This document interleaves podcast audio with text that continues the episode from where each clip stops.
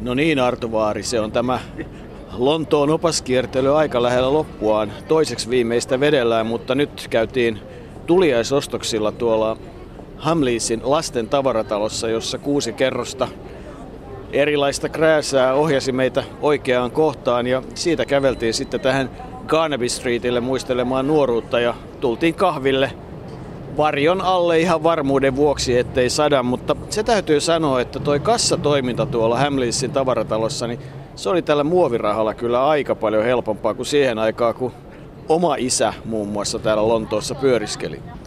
Niin, mutta ajattele, sinäkin olet joko vaari, etkä mikään ukki. Ja siihen on, viisaat ovat vaaria, koska sitä vartenhan lastenlapset ovat, että voivat tulla, jos joku tilaisuus menee sitten pitkäksi, niin ottavat vaarin sieltä. Näin siis aloitimme tämän päivän puujalka huumorilla, mutta olemmehan Lontoon Palladiumin lähellä, joka on siis erittäin kuuluisa teatteri. Siitä tuli täällä ollut aikana televisio-ohjelma, kun se täytti sata vuotta ja siellä on kaikki maailman hienoimmat tähdet ovat siellä esiintyneet. Mutta puhuit jotain rahasta sieltä, muuten ostettiin sieltä Hämlisten lapsen lapselle, että, että tuota, tuliaisissa löytyy. Mutta tämä on todella, kun sinun isälläsi on ollut hänen matkustaessaan Englantiin aikanaan vuodelta 1956 tämmöinen matkaopas Matkustamme Englantiin, niin tässä puhutaan sitä vanhaa ajan rahasta ja meikäläisen matematiikka ei olisi kyllä siihen aikaan oikein riittänyt. Tässä sanotaan näin, että Englannin rahayksikkö on punta, joka jakantuu 20 sillinkiin. Sillinki on 12 penseä ja penni jakaantuu vielä neljään fartinkiin. Ne on niin pieniä rahoja sitten kyllä, että ne olisi varmaan kadonnut kuin pieru Saharaa taskusta, mutta niinhän ne vähän on melkein kirjoitusasultaankin. Sitten täällä edelleen, joo, suurliikkeessä näkee usein hintailmoituksen gineoina, joka on 21 sillinkiä, siis vähän suurempi kuin punta. Half a crown on hopearaha, arvoltaan 2,5 sillinkiä, florin on 2 sillinkiä. Ja sitten tässä sitten kerrotaan, että silloin markan aikaa, niin miten näitä voisi laskea, että suurin piirtein voi niin ollen laskea sillingin 46 markaksi, Kuusi penseä on taas noin 23 markkaa. Ei tästä olisi tullut mitään siihen aikaan. Nyt kun saa sitä muovia tuonne, niin se on kaiken helpointa, vaikka muutenhan nämä englannin rahat jakaantuvat aika älykkäästi, mutta kooltaan ne on aika ovelia nämä nykyiset kolikot. Niin, on pensen kolikko, sitten on tosi iso kahden pensen kolikko, sitten on pahuksen pieni viiden pensen kolikko, sitten on kymmenen pensen kolikko, ja sitten on 20 pensen kolikko, joka on vähän äh, kulmikas muodoltaan. Sitten on oikein iso 50 sen, siis taas pahuksen pieni, mutta paksu punnan kolikko. Ja sitten on tullut uutuutena kahden punnan kolikko. Ja näillä sitten pitäisi pärjätä. Ja niitä kun taskussa on paljon, niin elämä on tietysti onnellista, mutta painavaa. Mutta kyllähän nämä tämän päivän punta, joka siis jakautuu sataan penseen, 100 piece, ja sitten voi sanoa noin suurin piirtein, että, että eurolla saa tällä hetkellä ehkä semmoisen 80 penseä, kun ollaan, eletään kevättä 2012 kisojen alla, mutta onhan nämä muutenkin nämä Englannin rahayksiköt hauskoja kun, ja raha- ja muutkin yksiköt. Maili, jaardi, jalka, tuuma, sitten on paunoja, pauna on vajaa puoli kiloa 454 grammaa ja gallona, joka on 4,54 litraa eli 10 paunaa. Ja sitten täältä saa paintillisen hyvää olutta, joka on kaikkea viiden ja kuuden desin väliin, eli tarkkaan ottaen 5,68, 0,568 litraa. Tuliko nyt selväksi? Tuli selväksi. Tuli noista jaloista mieleen, kun Suomeen tuli 70-luvulla ensimmäinen, tai ainakin ensimmäisiä näitä mustia koripalloilijoita Yhdysvalloista, niin Iltasanomien Esko Rasilaisen laati otsikko Iltasanomien, jossa todettiin, että ainakin kuuden jalan neekeri saapui Suomeen se vähän huvitti. Jalka ei ollut kaikille ihan siinä vaiheessa selvää, että se on mitta, mutta sehän on 30 senttiä. Niin, kuusi jalkaahan on helppo laskea, koska se on 6 kertaa 12 eli 72 tuumaa ja 72 kertaa 2,54 tarkoittaa, että se kuuden jalan koripalloilija on semmoinen 182 senttinen noin suurin piirtein. Niin, nyt mä tuumaan kyllä sillä tavalla, että jätetään nämä mitat ja puhutaan jostain muusta. Ei kelpaa, puhutaan sitten mitoista. No puhutaan sen verran vielä mitoista, että nyt tuli varmaan selväksi, että, että se tuuma on 2,54 ja jalka on 12 tuumaa eli 30,48 ja jaardi on sitten kolme tuumaa eli 91 risat. Mutta sittenhän on vielä nämä mitat tämmöisiä kuin esimerkiksi Stone, joka on noin 6 kiloa ja Ja se mikä on jännää, että täällä kyllä nykyisin nämä lämpötilat, jotka on hyvin vähäisiä, kerrotaan celsiusasteina tai sitten Fahrenheitteina. Ja Fahrenheithan on hirveän helppo muuttaa taas celsiukseksi. Vähennetään vaan siitä Fahrenheit-asteikosta 32, kerrotaan se viidelle ja jaetaan yhdeksällä. Nyt voidaan siirtyä puhumaan vaikka kaupoista ja ravintoloista. Toi Fahrenheit oli yksinkertainen juttu, kiva kun kerroit. Täällä tarkkaavainen kuuntelija on varmaan huomannut, että tänään ei sada, sen takia istumme ulkona. Tässä on toinen, ei korjaan kolmas päivä reissun aikana, kun ei vettä ole tullut. Lisäys, ei vielä sada. Niin ei vielä sada ja mistä meidän nyt piti vielä puhua tässä, tässä tuota, ennen kuin kisat saadaan loppuun, ainakin tästä Lontoosta siinä mielessä, että tämähän on niin kansainvälinen kaupunki, että täällä puhutaan yli 300 kieltä ja kun tuossa kaupungilla kävelee, niin mä yksi päivä oikein oikein tuota kiinnitti huomiota siihen, että kuinka paljon vastaantulijoista puhuu englantia, niin kyllä siellä aika paljon puhutaan englantia, mutta kyllä puhutaan enemmän kaikkia muita mahdollisia maailmankieliä. Ja se heijastuu kyllä sitten myös tähän lontoolaiseen ruokakulttuuriin. Heijastuu ja se heijastuu myös siihen, että jos vaikka tässä Carnaby Streetillä istuu kahvilassa ja näkee vaikkapa erikoisen näköisen ihmisen, niin ei välttämättä kannata ihan kailottaa suomen kielellä tai milläkään muulla kielellä, kovin selvästi mitä ajattelee, koska täällä on korvia, jotka ymmärtää kieliä. Siitä on monia hyviä esimerkkejä vuosien varrelta. Tuossa tuli vain mieleen, että mitähän sinä oikein mahdat ajatella. No ajattelen sitä, että, että jos sanoit, että 300 kieltä puhutaan, niin kyllä suurin piirtein 300 ainakin eri kategoriaan kuuluvaa ravintola, kahvila ja muuta on, kun ruvetaan miettimään, että löytyy intialaista, kiinalaista, italialaista, ranskalaista, you name it, niin se Lontoosta löytyy. Eli Lontoohan on tarjonnaltaan edullisen ruoan ja sitten äärikalliin ruoan väliltä pikaruuan tai sitten voidaan sanoa, että varmasti tämmöisen Euroopan herkkusuiden keskuksen väliltä. Eli ihan mitä tahansa kyllä löytyy, kun vaan rupeaa etsimään. Se oli aika huvittavaa, että löydettiin nimenomaan englantilainen ravintola, jonka nimi oli The English Restaurant. Ja siellä, siellä meinattiin ryhtyä syömään, mutta kun katsottiin sitä listaa, niin jotenkin se oli, jotenkin se oli pliisu. Se yritti olla hienolla tavalla hieno englantilainen. Siinä oli kalaa ja kaikkea tällaista, mutta ei siinä oikein meidän mielestämme mitään syömistä ollut, joten jätettiin se väliin. Pupiruoka on täällä sitä englantilaisinta ruokaa, eli sieltä saa makkaroita ja perunamuussia, sieltä saa piiraita, sieltä saa kanaa, sieltä saa kaikkea tämmöistä joka on ikään kuin, sanotaan nyt niin kuin takapihalla grillissä tehty. Ihan hyvää ruokaa, ravitsevaa ruokaa, ainakin täyttävää ruokaa. Ravitseva on ehkä väärä sana tässä, tässä suhteessa, mutta, mutta tuota, eihän se nyt mitään, jos sitä pitkään syö, niin kyllä siihen aika pitkälle kyllästyy. Sehän melkein sitten kuin kotona olisi. Niin, fish and chips, äh, eli turskaa paneerattuna ja ranskalaisia perunoita. Niitä bangers and mash makkaroita eri puolilta, Yorkshiresta useimmiten ja perunamuhennosta, hampurilaisia – piirakoita, steak and kidney pie, kanapiiraita, voitaikina kuoreen, joka sitten tarjotaan usein perunamuhennoksen kanssa, keittoja, sitä bubit tarjoaa. Et se on sitä, mutta kun puhuit tästä englantilaista ruoasta, niin mitä sitten on suomalainen ruoka? Suomessa on valtavasti hyviä raaka-aineita, kaloja, lihoja, poroa, sieniä. Niistä saa hyvää ruokaa, mutta eihän se tarvitse olla suomalaista ruokaa.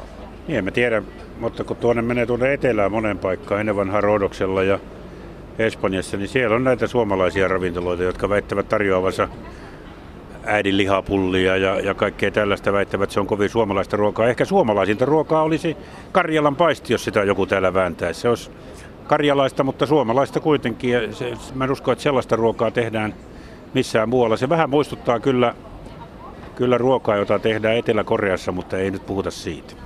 Nyt ollaan jo Karjalassa ja Roodoksella ja kuitenkin ollaan Lontoossa, josta myös saa suomalaisia tuotteita. Täältä löytyy kahviloita ja Merimieskirkon kahvila, josta saa muun muassa sitten suomalaisia tuotteita, jos niin kova koti tulee, mitä en kyllä välttämättä usko. Mutta etnisiä ravintoloita, hienoja ravintoita, paljon ketjuja. Kaikki maailman ketjut löytyy, hyviä englantilaisia ketjuja, italialaisia ketjuja, Sisi ja Askon muun muassa sellaisia – sitten tietysti kaikki kiinalaiset ravintolat, Chinatownin tarjonta, vaikka, siinä, vaikka itse asiassa on sitä mieltä, että parhaita kiinalaisia ravintoloita, niitä löytyy Chinatownin ulkopuolelta monesta paikasta. Ja, ja en, en osaa sanoa, mun mielestä Lontoo tarjoaa herkku sulle kyllä ihan valtavat mahdollisuudet kaikenlaiseen, unohtamatta sitten kaikkia kahviloita ja, ja muita vastaavia. Tai vaikkapa sitä, että British Museumin edestä saa kyllä erinomaisen hyvä hotdogin. Ne oli tosi hyviä, joo, vaikka satokin. mutta tuota, tosi hyviä hodareita. Mutta käytiinhän me sitten tietysti opasmatkalla tutustumassa myös vähän tämmöiseen laadukkaampaan ravintolaan. Se oli italialaistyyppinen ravintola ja, ja yllättävän pimeä. Se oli ilmeisesti siinä intimiteettiä jotenkin haluttiin säilyttää tai jotain, koska pöydät olivat suhteellisen lähellä toisia vieressä. Pöydässä istui kaksi liikemiestä, joista toinen näytti asiakkaalle pitävä esitelmää, että en ole ennen käynyt tässä ravintolassa, mutta tämä on ollut listallani. Ja se oli vähän kuin näytelmä, eli siinä viisi eri henkilöä tarjoili sen aterian, missä oli nyt sitten risottoa, alle ja jonkunnäköinen pihvi päälle. Risotto oli mielestäni erinomaista, joukon mukaan sitä olisi voinut vähän paremmin vielä maustaa.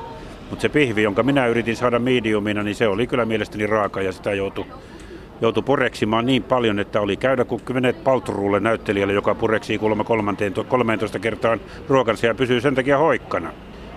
No se lammas, jota itse söin, oli sopiva roseeta ja, ja se äh, maustettu hernemuhennus sen kanssa oli erinomaista, eli kyllähän se nyt hyvä ravintola oli. Käytiin kohtuullisen kivassa kiinalaisessa syömässä ja sitten on syöty halvalla. Sohosta löytyy tämmöisiä paikkoja, ihan käyttökelpoista ruokaa. Eli ei, ei siis nälkä ei pääse tulemaan, varsinkin jos tarjoillaan kunnon englantilainen aamiainen, johon aikanaan kuulu arkipäivänä erityisesti kippers, eli savusillit ja sitten pavut ja tomaattikastikkeessa ja joku kananmunan tyyppinen nykyisin. Tietysti makkaroita, kinkkuja ja ja parhaissa hotelleissa se on pahuksen kallis, mutta erinomaisen hyvä. Jos haluaa ravita itsensä koko päiväksi, niin ei muuta kuin englantilaisen aamiaisen kimppuun. Niin, eli itse asiassa Lontooseen, jos ei ole kiinnostunut museoista tai muista tuommoisista jutuista, nähtävyyksistä, niin voi tulla ihan tämmöiselle ruoka, syö, syöntimatkalle. Kyllä täältä löytyy vaikka kahdeksi viikoksi pitemmäksikin aikaa, niin löytyy joka päivä erilainen flavor, erilainen maku, erilainen kokemus. Että sehän voisi olla ihan yksi kätevä juttu, mutta harvaa tunnustaa lähtevänsä Lontooseen pelkästään syömään. Sitä paitsi kyllä siihenkin vähän rahaa kuluu tosin. Taisit jo sanoa, että eivät nuo hinnat nyt niin kovin, kovin tuota paljon poikkea suomalaisista. Että jos menee kalliiseen paikkaan, niin paljon maksaa. Jos ei mene, niin ei maksa niin paljon voin kyllä tunnustaa, että tulen Lontooseen mielelläni nimenomaan syömään. Mutta yhtä hyvin Lontooseen voi tulla ostoksille. Eh, jos haluaa käydä tavarataloissa, voi käydä Harrodsissa, Fort Newman Masonin ruokaosastoa ihailemassa, Selfridgeissa, Marks Spencerissa, halvoissa paikoissa ja, ja tarjontaa löytyy. Ostoskatuja on pilvin pimein. Carnaby Street on yksi tämmöinen vanha, mutta vieressä menee Regent Street ja pohjoispuolella Oxford Street, josta kyllä löytyy sitten muutaman sadan metrin säteellä ihan kaikkea, mitä ihminen haluaa ostaa. Niin, kirjakaupoista on jo puhuttu, mutta sitten, ja siitäkin on puhuttu, että nuo äänilevy, äänilevybisnis on selvästi menossa alaspäin internetin takia, eli HMVn kauppa on vielä Oxford Streetillä, josta saa, ja, ja nuo CD ovat edullisempia kuin Suomessa selvästi, ne on, ne on halvempia täällä Englannissa. Tosi halpoja ne on Kanadassa, mutta se on taas kokonaan toinen juttu. Hienosti sanoit tuon Selfridges, se on niin kuin Suomessa meni Stockmannille. No se on kutakuinkin sitä, mutta sittenhän on tietysti tuolla missä Olympiastadion on, niin sinnehän rakennettiin Euroopan isoin ostoskeskus, näin kerrotaan joka puolella, eli Westfieldin ostoskeskus, ja se on kyllä mahtava paikka. Semmoinen itäkeskus, Helsingin itäkeskus suurennetussa koossa, mistä löytyy monesta kerroksesta. Ja löytyy myös sitten ravintoloita, joku 50 erilaista ravintola maailmastaan. Mutta onhan täällä markkinoita, Camdenin markkinat, Greenwichin markkinat ja, ja sitten voi tietysti mennä Portobello Roadille viikonvaihteessa ja yksi missä käytiin siellä, kun Vilte ja Jackin jäljillä oltiin, niin äänitettiin Spitalfieldsin marketin edessä ja se on semmoinen kokemus myös viikonloppuna, jota suositellaan. Se on siellä Itä-Lontoossa Liverpool Streetin asemalta, ei ole pitkä matka.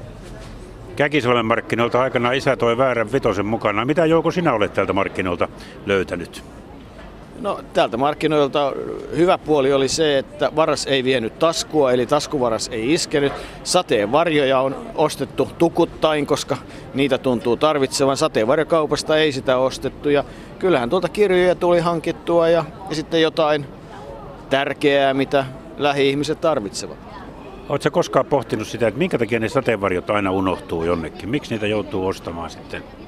Se on mulle kyllä mysteeri. Miksi juuri sateenvarjo on se, joka ylivoimaisesti eniten hukkuu maailmassa? En tiedä, mutta ne menee varmasti sinne jonnekin sateenvarjojen hautausmaalle. ainakin mun sateenvarjo meni parempiin tarpeisiin, koska kun kävin sitä saman tien hakemassa takastulomatkalla, niin joku oli se jo päättänyt ottaa. Sitä ei ravintolasta enää löytynyt, mutta onneksi sateenvarjoja täältä Englannista saa kyllä joka kuppilasta ja kaupasta ja kioskista yllättäen. Ja kyllä niitä tarvitaankin. Mitäs me vielä sitten keksittäisiin? Kyllähän tietysti me puhuttiin jo noista teattereista ja kaikista. Siis Lontoossa voisi tehdä monenlaista suunnitelmaa, kun tulee Lontooseen. Voi tehdä ruokasuunnitelma, voi tehdä kulttuurisuunnitelma, voi tehdä urheilusuunnitelman. Siis tämä on kyllä niin rikas kaupunki, että, että tuota, tässä, tässä voi tuota ihan, kun lähtee Lontooseen, niin voi ottaa tietyn kaavion siihen, mitä aikoo noudattaa. Kaikkeen on mahdollista. Ja täältä varmasti voi ostaa ihan, ihan mitä tahansa, uskoisin näin. Lähdetään kulkemaan vielä näitä Sohon alueen ostoskatuja ja mennään sitten eteenpäin pohtimaan sitä, että missä oikeastaan ei vielä ole käyty. Niin, monessa paikkaa on käyty, mutta senkin voi vielä sanoa, että Lonto on kaupunki, jossa voi vielä useammassa paikassa olla käymättä.